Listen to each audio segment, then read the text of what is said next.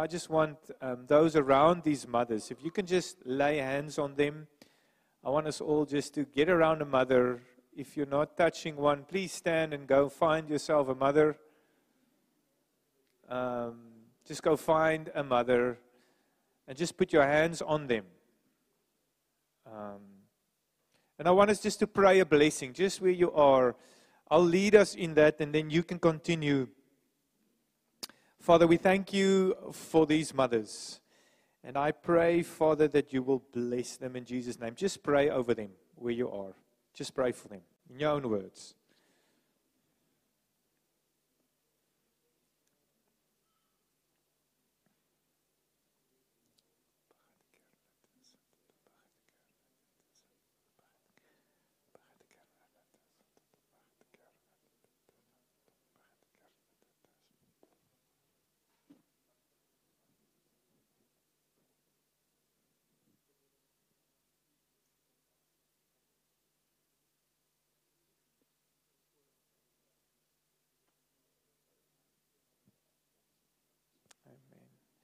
May the Lord bless you and keep you. The Lord make his face shine upon you and be gracious to you. May the Lord lift up his countenance upon you and give you peace. In Jesus' name. Amen. Amen. Thank you so much for being a mother. Uh, you are special. Um, what a privilege it is to be a mother. Uh, this morning, I want to I want to speak about the marriage covenant. It's kind of um, one of those central things to society, to family, to life. It's marriage, and God's purpose and intent for marriage. And this morning, I, I want to focus on a central aspect of marriage is this concept of a covenant of marriage. Marriage is not just a contract. It's not just a relationship, it is a covenant. As Christians, uh, we, we stand in a covenant relationship with God through Jesus Christ. We ourselves, as individuals, are in a covenant with God. And it is the most powerful, life giving, and fulfilling relationship that we can have as humans. Being in a covenant relationship with God. You know, creation declares the existence of God, but the Word of God tells us who He is, what is His character, and what is His will. It gives us understanding and knowledge of Him. And in the Word of God, we are introduced to this concept of covenant as a way God deals with us as humans. God deals with us as human through covenant. It's such a powerful and central aspect of, of the Word of God and of the gospel. As a matter of fact, the Bible can be divided into two covenants the Old Covenant and the New Covenant. But there are many covenants within the Bible as part of the narrative of who God is and his relationship with humanity. The first covenant we see is at creation, and then with Noah, Abram, Moses, Israel, David, and ultimately through Jesus Christ, we stand in a covenant with God. Today, we stand in this covenant with God through Jesus. And through partaking in communion, we are reminded of this covenant in which we stand. So, what is a covenant? And, and so, very briefly, um, a covenant is not a contract. A covenant is a relationship, a deep, enduring relationship. A contract has an agreement and a penalty if broken. And the main purpose of a contract is the agreement around the detail what is given and what is received. A contract normally has a limited lifespan and have an exit clause. And when the agreement is met or one of the parties wish to exit or end the contract, they can leave in accordance to the exit clause. Part of the agreement in a contract is an exit clause. Once you've done what you've agreed, or once the purpose is fulfilled, the contract comes to an end. But a covenant is far more than a contract. A covenant adds to the agreement a focus on a deep relationship, and it has no exit clause. The focus is a lifelong relationship and commitment. That is the focus of a covenant. It carries with it a blessing if kept and a curse if broken. And throughout the Old Testament, the terms of this covenant is clearly communicated before God. And, and so often we read as God speaks to Israel, and in summary, He says, I put before you life and death, choose life. If you follow me, I will bless you. If you disobey me, I will curse you. It's a covenant. I'm committed to you forever. But this is the term. Even in the new covenant, as we stand today as Christians, the terms is clearly communicated. If you follow me, eternal life in heaven. If you turn from me, death in hell. Clearly communicated. But I'm committed to this relationship. God did not sign a contract with humanity. And I am so thankful that I'm not in a contract with God. I am so thankful. I have broken the detail of this agreement so many times. If it was a contract, it would have been over a long time ago. But because God is committed to a lifelong relationship with me, He made a covenant. He made a covenant. And every time I repent, humbling myself and say, I'm sorry, God forgives. God says, I have compensated and I have paid for your mistake. Let us continue with this relationship, this covenant. That is why we are so thankful that we're not in a contract with God, but with a covenant. But why is marriage a covenant? And why is marriage sacred before God? Because it is meant to reflect that relationship that He has with us. That's why it is sacred, and that's why we enter into marriage also through a covenant because it's meant to reflect that relationship, that covenant that He has with us. And then, over and above that, it is meant to reflect a greater mystery and purpose the purpose of mankind. And I want us to go back to the beginning in, in Genesis from chapter 1, verse 27. We read of this purpose of God that God created the entire universe, and after He's created everything, God decided to create man. And we read here, and so God created man in His own image, He created them. Male and female, God created them. Very powerfully. And then God blessed them and said to them, Be fruitful and multiply. Fill the earth and subdue it. Have dominion over the fish of the sea and over the birds of the air and over every living thing that moves on the earth. And so we see so very powerfully that in the beginning, God created a man. In the image and likeness of God, He created them. He created them male and female. Distinctly different, yet equal in value. And, and He gave them different function and purpose. Distinctly different, yet the same in value, but different in function. And so God created male and female. But what is so interesting about the order is that, that God created man first, male. He created Adam first.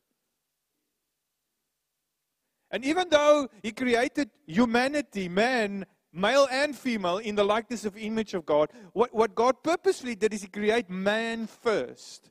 And then He gave man, Adam, He, he gave him a purpose, He gave him the commandment, He gave him authority. And in this relationship, we, we hear the first time God says something is not good. He created everything, and after each and every day, He says, This is good, this is good. And when He created man, He said, This is very good. And, and then He created Adam first. And then He declared to Adam, It is not good that you are alone. So, what I'm going to do is, I'm going to take out of you and I'm going to create something comparable to you, like you. And the purpose of taking out of you is so that the two of you can become one before me. And that is the purpose of God's creation of man. I'm going to take out of the one, make them two.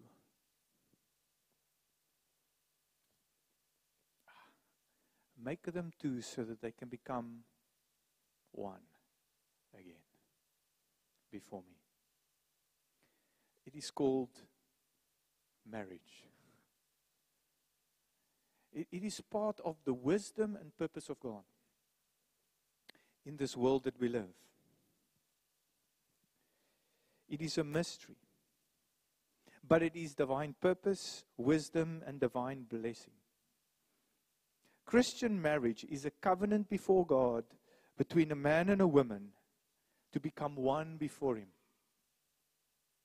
An oath is made at that ceremony. We read the vows, the terms, and then marriage is consummated through the acts of sex. And through sex, the two become one before God. It is a mystery, but it is purpose in its design through the wisdom of God. It is the covenant of marriage. Becoming one flesh before God. That is why sex is unlawful outside of marriage because it is the consummation of the covenant before God. It is a sacred sign and the consummation of this covenant. That's why in Jewish time, it was the virgin that married the man, and in the marriage ceremony, there was a tent erected just outside of sound. Somewhere visible, a tent was erected, and after the vows were made, on the same day, the husband and wife, after the oath was made, the commitment was declared before God, they would go into the tent and they would consummate the marriage. And then when they got out of the tent, it was the privilege of the, the, the wife's parents to go in and bring out the bed sheet. Because when virginity is broken, blood flows, and then they would hold up the sheet with the blood as a sign of two things. One, the wife was a virgin. Two, the covenant is consummated. It's consummated. The two is one. And so the mystery and the significance and the sacredness of sex is preserved for marriage because in the consummation of the covenant, the sign is clear. The covenant is made. Sex, and it's so interesting that it is through sex that covenant is consummated. Therefore, God says sex outside of marriage is unlawful because it's reserved for covenant. Even in the law today, it's very interesting when I did my exam to become a marriage officer. Even in the law today, if I marry someone and no sex takes place, after the ceremony, even if it's three weeks or three months, if no sex have taken place after the wedding, any one of the two spouses can legally nullify the wedding, the marriage, because the consummation has not taken place. Even in the secular law today, if the oath is not consummated through sex, the union does not stand. And so God says sex is sacred within the marriage because it consummates the covenant. Sex in marriage is a reminder of that unity and are purposed to cause pleasure to both and reunite spiritually, emotionally, and physically. And so, praise God, sex is not just for the wedding night, it continues as a reminder and a pleasure to both parties. The aim is not self, but the pleasure of the other. And when both enjoy sex, it is most fulfilling. And so too in marriage. Marriage in itself, the purpose is not self, but the other. And when both enjoy marriage, then the fulfillment is greatest. Marriage is purpose to reflect God's love, grace, and forgiveness and care for one another. Marriage is meant to reflect our Creator's love and care and forgiveness and grace towards each other. And, and so we forgive and love and care for one another the way we are forgiven, cared, and loved. But the greatest mystery and reflection of marriage is the union between Christ and the church. It is part of the design and purpose of God through the creation to reflect Him.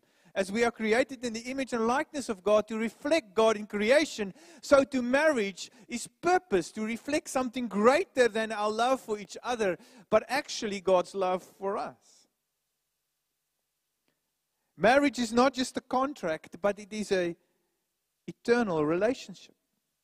Marriage is a relationship not only between a man and a wife, but also between us and Christ. A Christian marriage is different to a secular marriage in that in a secular marriage there's only two parties involved. But in a Christian marriage there are three parties involved. It's man wife, husband and wife, and the Lord Jesus Christ, God Himself. It's a, it's a mystery and a powerful union that takes place on that day. It is not just a love relationship between me and my wife. It is firstly a love relationship between me and God. And because I love God, I do not go to the magistrate. I do not go to a civil court. I do not go to an earthly judge, but I go to a representative of God in the presence of God. I go to a pastor, a priest, a dominee, and I, and I stand before God in His presence because of my love for God and I, his, uh, my understanding of His will. I'm united to this woman in love for you and for her. It makes Christian marriage sacred.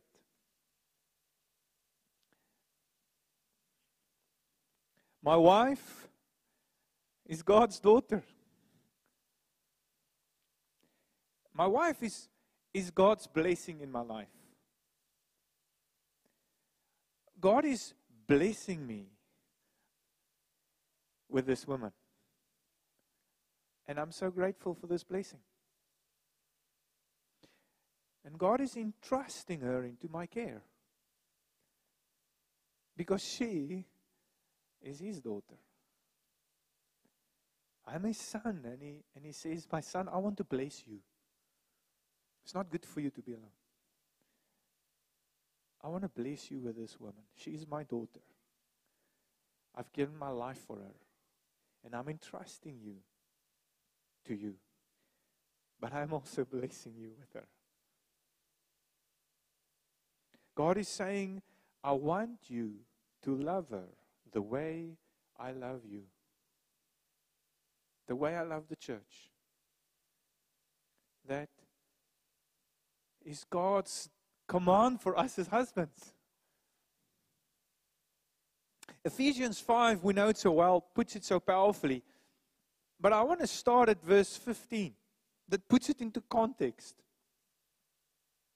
It says, Look carefully then how you walk, not as unwise but wise, making the best use of the time because the days are evil.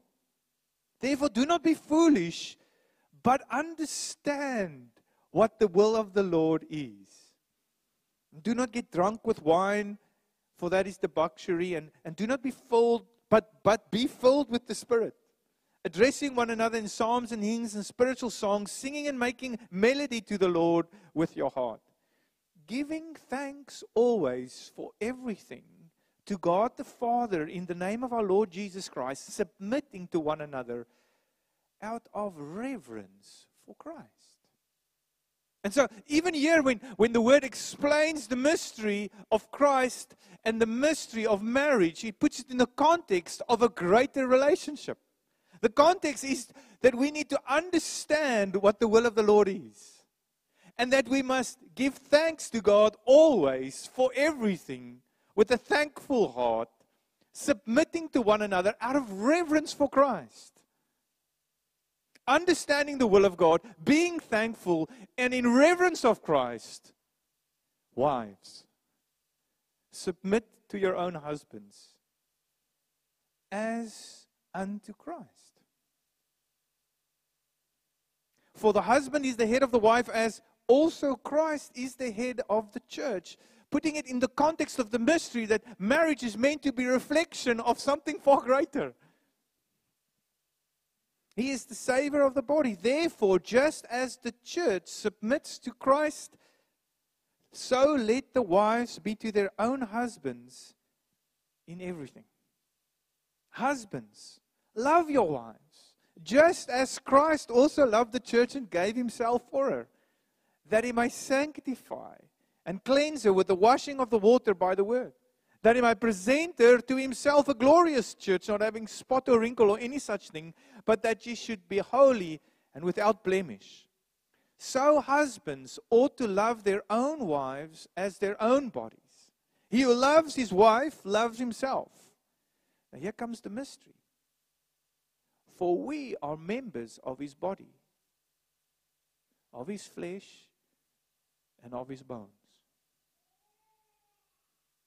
For this reason, you see, in, in God's purpose, in, in this covenant that we made with Him, we are born again and we are now in Christ. We, we've literally, we've literally put on Christ. And in a mysterious way, through this, this, this new creation, we are now in Christ, one with Christ.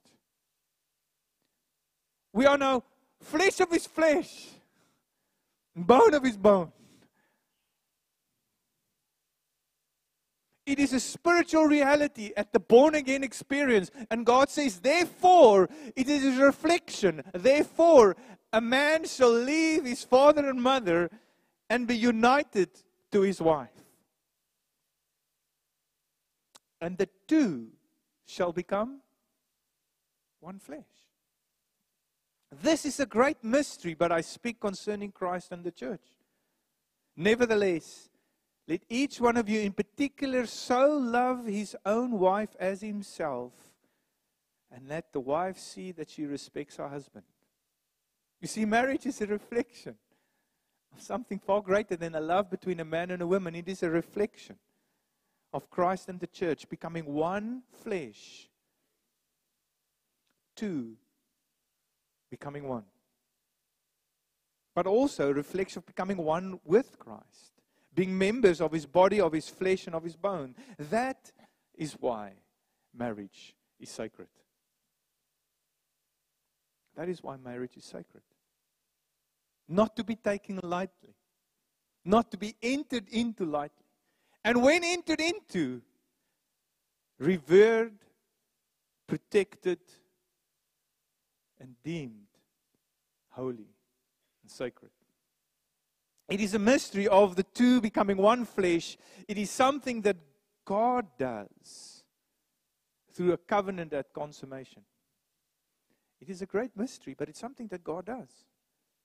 From the beginning of time, God's purpose. Therefore, Jesus said in Matthew 19 from verse 5, He said, For this reason, a man shall leave his father and mother and be joined to his wife, and the two shall become one flesh. They are no longer two. They are no longer two, but one. Therefore, what God has joined together, let not man separate. Who joined them together? God did. It's a mystery. But at the consummation of marriage, of the covenant, the two becomes one before God. And it is God that makes them one, not the oath, but God. Therefore, marriage is entered in through a covenant. It's not a contract. This is something sacred, something holy, as a reflection of our covenant with Christ. So, marriage is sacred, holy, and blessed. And also, part of this mystery of becoming one through the consummation of the covenant through sex. Therefore, sex is also sacred, holy, and blessed. It is a blessed thing in the context of covenant. And I want you to chew on this for a moment before you swallow. Romans 1, verse 6 speaks about this. It says, Now the body is not for sexual immorality, but for the Lord and the Lord for the body. And God both raised up the Lord and will also raise us up by his power. Do you not know that your bodies are members of Christ? Then shall I take a member of what is Christ and make them a member of an harlot? Certainly not. Or do you not know that he who is joined to a harlot is one body with her? For the two, he says, shall become one flesh. But he who is joined to the Lord is one spirit with him. Flee sexual immorality. Every sin that a man does is outside the body, but he who commits sexual immorality sin against his own body.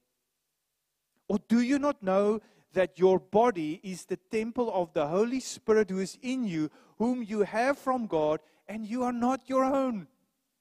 You have been bought at a price, therefore glorify God in your body and in your spirit, which are God's.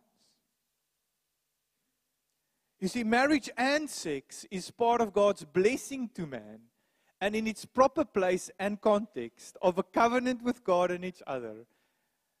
It is to be enjoyed and blessed, but not outside of it, not outside of marriage.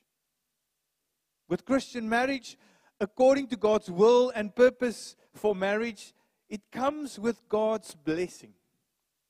Marriage and sex is a blessing, which includes marriage is the greatest consummation and reflection of God's love for us. And with marriage comes immense blessing.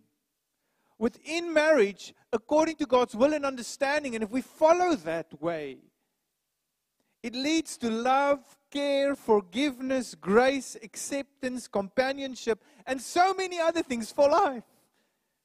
I have love. I have acceptance. I have forgiveness. I have grace. I have companionship with this daughter of God, this blessing in my life for life. It's part of God's blessing to me. These blessings of love and grace and forgiveness and companionship does not come from myself,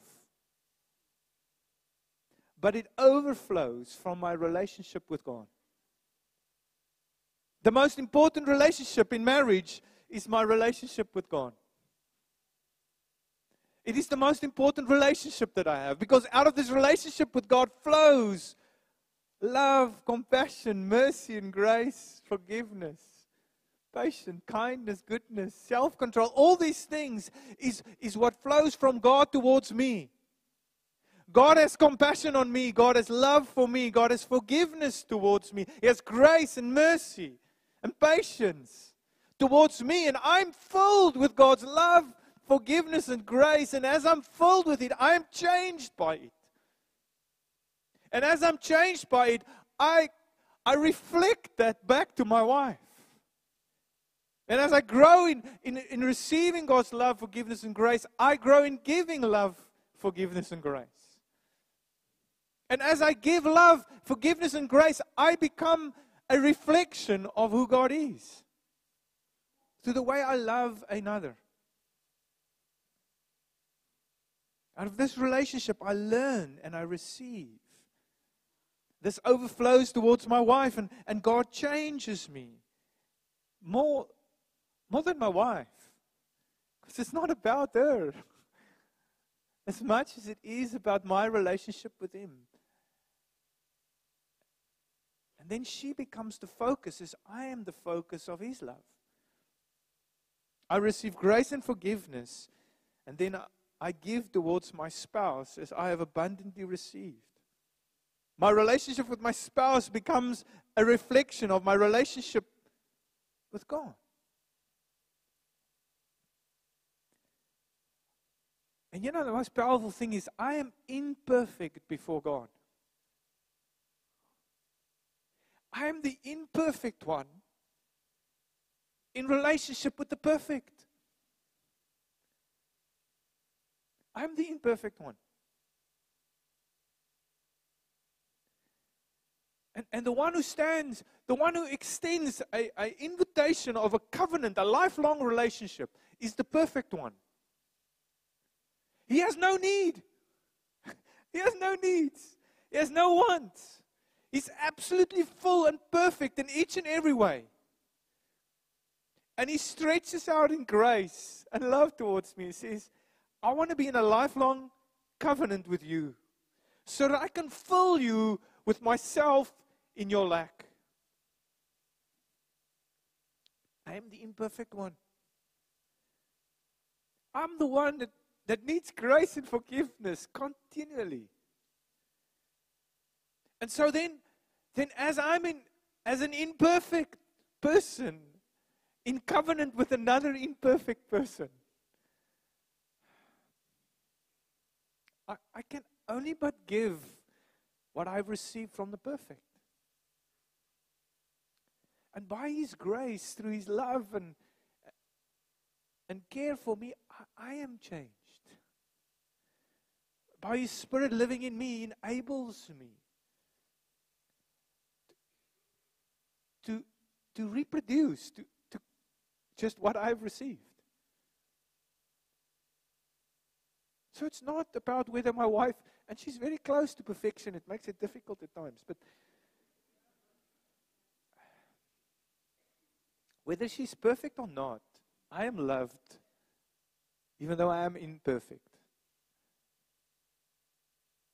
And, and so it is, it becomes easier to love my wife. It doesn't become more difficult it becomes easier. But it's not because of me. I, am the imperfect one. I, I'm the one who receives grace and forgiveness and love. And, and so I, I do the same towards my wife. He's he lives in me, and through the Holy Spirit, He helps me to change from the inside out. To love my spouse the way He loves me. So, in conclusion, If two people, if two people love God more than they love themselves, come together to become one before God. If they love God more than they love themselves, their marriage will never fail. It will never fail. It's the beauty of God's will and His blessing. If you love me more than you love yourself, your marriage will never fail. It will grow to become better and stronger and more enduring, and it will last forever. It's part of God's blessing.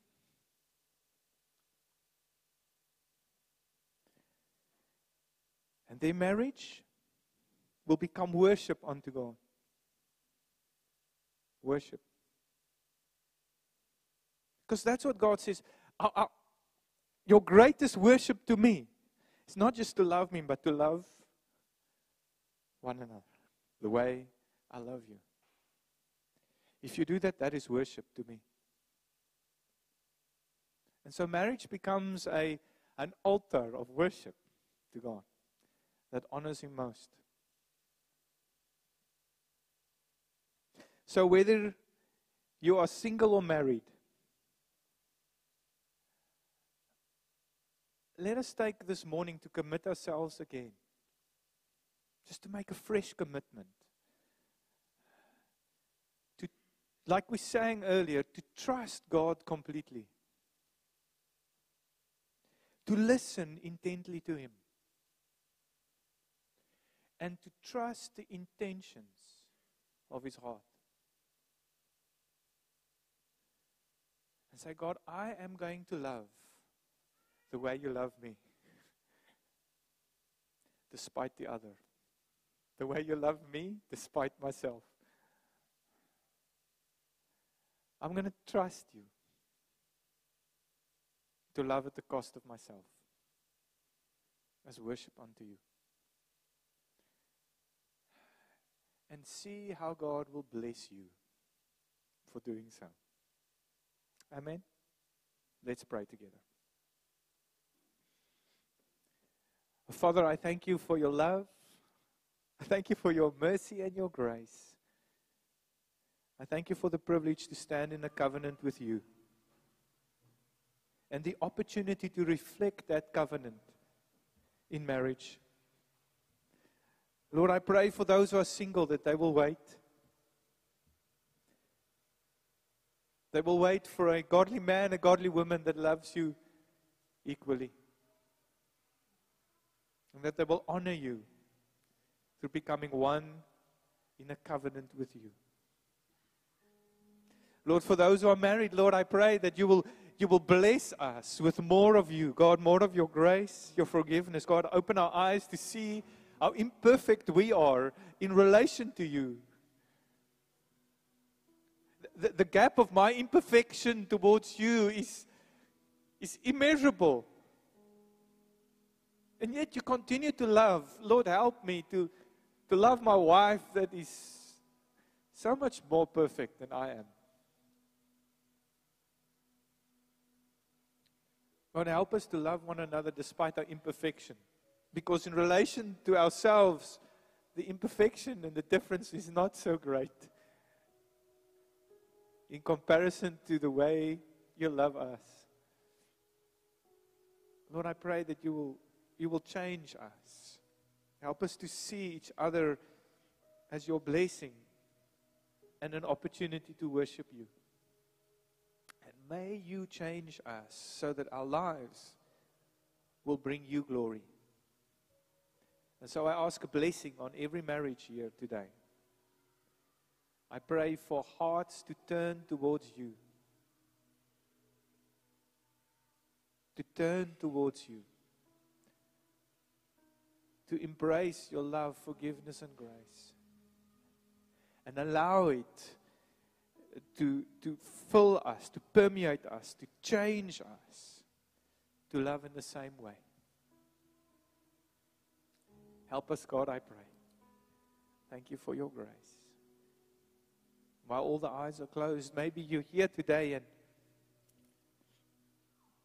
you're only aware of your imperfection. And you've never responded to this invitation by a perfect God who says, I love you. I love you despite everything. I saw you when you gave your first breath. I loved you. I gave you that breath. And I want to be in a relationship with you forever. Forever. And I have given my son so that you can have a covenant with me. If you've never embraced that opportunity, I want to give you an opportunity right now to say, God, yes, I want to be in relationship with you. I want to be in a covenant with you. I want to be one with you. If that is you, I want to give you an opportunity to respond while all the eyes are closed by just raising your hand. Say, God, yes, I want to give my life to you. I want to follow you. If that is you, just raise your hand. Thank you for those hands. Can raise it and drop it again. Is there anyone else? Lord, I thank you for those who've raised their hands today in a new and living way. Seeing and hearing by your Spirit your invitation for covenant. By saying yes today, I pray, Holy Spirit, that you will come and seal it. Lord, that you will come and consummate it by your Spirit. Lord, thank you that you make them new, but you make them one with you. I pray, Lord, that from this day they will never forget to whom they belong and follow you until you come again. That great day, the marriage feast of the Lamb. When this becomes eternal, in Jesus' name. Amen. Thank you so much for coming. May God bless you. Your blessings are waiting for you at the door.